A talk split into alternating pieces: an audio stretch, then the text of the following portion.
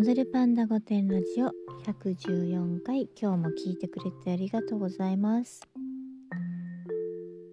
あの SNS のツール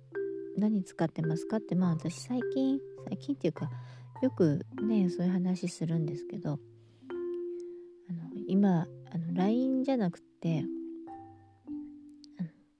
なんだっけテレグラムって知ってます？なんかそっちを使うことがなんか最近増えてねそっちのグループに入ったりとか。でまあそのテレグラムって日本だけじゃなくてまあ海外でも使ってる人がたくさんいるからああいう友達し申請じゃないね。まあどっかのグループで一緒になってる人なんかは、まあ、連絡が来るわけですよ。Facebook とかでもありますよね知らない人がいきなりご連絡してくるみたいな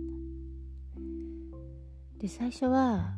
英語の勉強にもなるしなさ思ってさ返したりしてたんだけどやっぱ何て言うかないちいち英語に変えるってめんどくさいわけですよ。うん。でこっちもねあの暇ならいいけど忙しい時にパッパッと返せないじゃないですか。でも下手したら向こうもさ英語圏じゃない人が、まあ、英語にして送ってくることってよくあって何回かあのもう昔から何回か来て何回か返すんだけど、まあ、ほぼほぼ続かないんですよ。そのその人が好きとか嫌いじゃなくてあの会話がちょっと手間がかかっちゃって。だからあの最近はね最近はねじゃないや。日本語にあのしてくれる人がたまに現れると、まあ、ちょっとキャッチボールがねできるの。でもさまあ当然そうなんだけどあの翻訳をして日本語で送ってきてくれるからあの 日本語が変なのにねで面白いのなんかあの「おやすみなさい」とか「早く寝た方がいいですみたいなのを入れたいんだろうけど早く寝ろとか入ってくるの ねそのなんか直訳具合が面白くってあの楽しんでるんだけど私思ったんだけどねあのすごいなんか LINE というかチャットが下手なんですよ。要件しか入れないの。うん、あその言葉遣いとかはそりゃなんか割と、ま、与える印象とか考えてねもちろん打つんですけど何て言うのかななんか長い文章を打たないん。要件とか結論とかしか打たない癖があって癖じゃないね。私あんまり長く打たないんでね。ちょっと冷たい感じがするんです。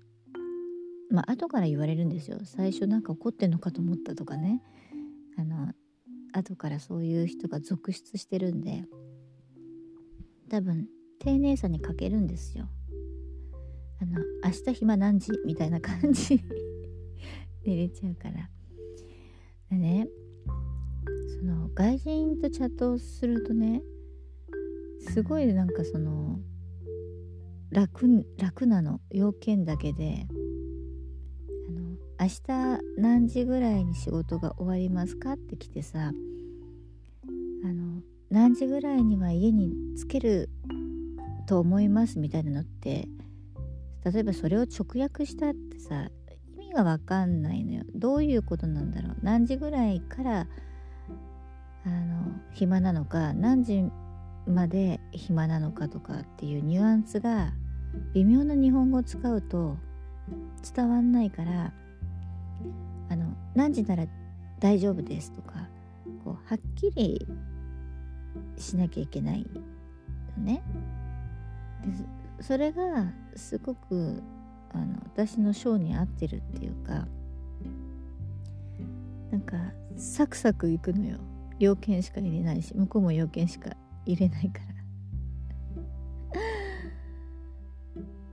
ねえー、もう本当思った。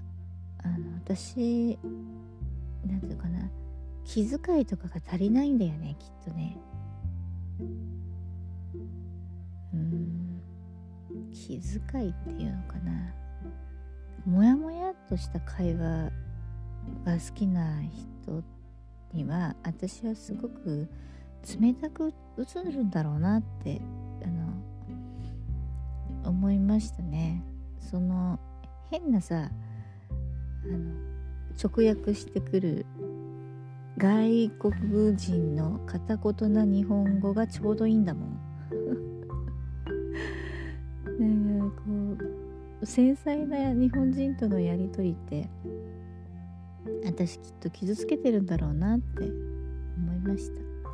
うん、かといってね分かってるならそのね頑張れよって話なんだけどそこの努力もしたくないっていうそのね 性格のいこじさ。